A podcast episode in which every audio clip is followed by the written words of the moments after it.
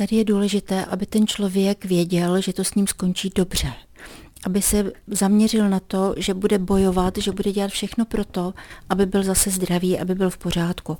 Mám se svými pacienty zkušenosti takové, že když někdo prostě takzvaně hodí flintu do žita, takže pak se i s chemoterapií, i se vším potýká velice obtížně, ale ten prostě, kdo si řekne a ne a já se nevzdám a já budu, tak ten skutečně se z toho dostane a i tu chemoterapii snáší podstatně lépe než ten, který je takový odevzdaný osudu. Tím naznačujete, že eh, vše vlastně záleží na naší psychice. Jak se k tomu postavíme? Přesně tak. Tady jde o tu psychiku, abyste si to nastavili tak, že nenechám se tím usmíkat, budu bojovat, nedám se. Na té psychice nesmírně záleží a záleží na každém člověku, jak se k tomu postaví, aby to vzal jako ano, stalo se, potkalo mě to, ale jdu dál, já se nepodám.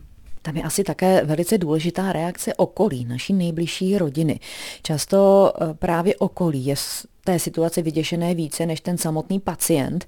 Jak bychom se měli třeba v rámci rodiny nebo přátel postavit k někomu, kdo dochází na chemoterapii a řeší tento vážný problém?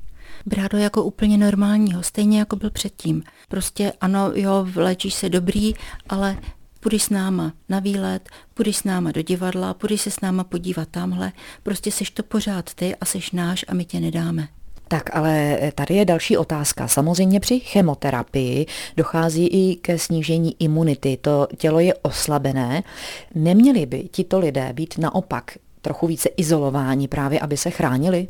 To je možná velká otázka, jak se rozhodnout. To je zase individuální, ale vždycky je potřeba tu imunitu zvyšovat, nějakým způsobem ji posílit. I když by šli někam ven na procházku, ne tam, kde je spousta lidí pohromadě, ale jít ven do přírody, pohybovat se. Já vím, že se jim nebude chtít, že se jim bude zvedat žaludek, budou jim padat vlasy, ale prostě oni se tomu nesmí podávat a když to jenom trošku půjde, kdyby měli jenom oběhnout barák jednou, dvakrát, tak jim to udělá určitě dobře. Mnoho lidí také řeší právě tu ztrátu vlasu. Necítí se dobře, ví, že je to na nich vidět, takže se bojí reakcí okolí. Co s tímto problémem? Musí hlavně vědět, že ty vlasy jim zase narostou a že to okolí je bude brát tak, jak oni se sami budou cítit. Tak, jak se sami posuzují, když nasadí trpitelský výraz, když na sobě to nechají znát, tak každý je buď to se bude vyptávat, anebo je bude litovat. Prostě ne. Já jsem stejný, jako jsem byl předtím a vy mě taky tak budete brát. Nicméně asi bychom měli i tělu dodávat nějaké další živiny, tak kam se vlastně obrátit o pomoc a o radu? Tak tam vám nejlépe poradí váš onkolog, který ví, kterou chemoterapii vám dává, co vás bude potom dál čekat. Měl by vás o tom všem informovat a říct, které preparáty vám pomohou to lépe snášet.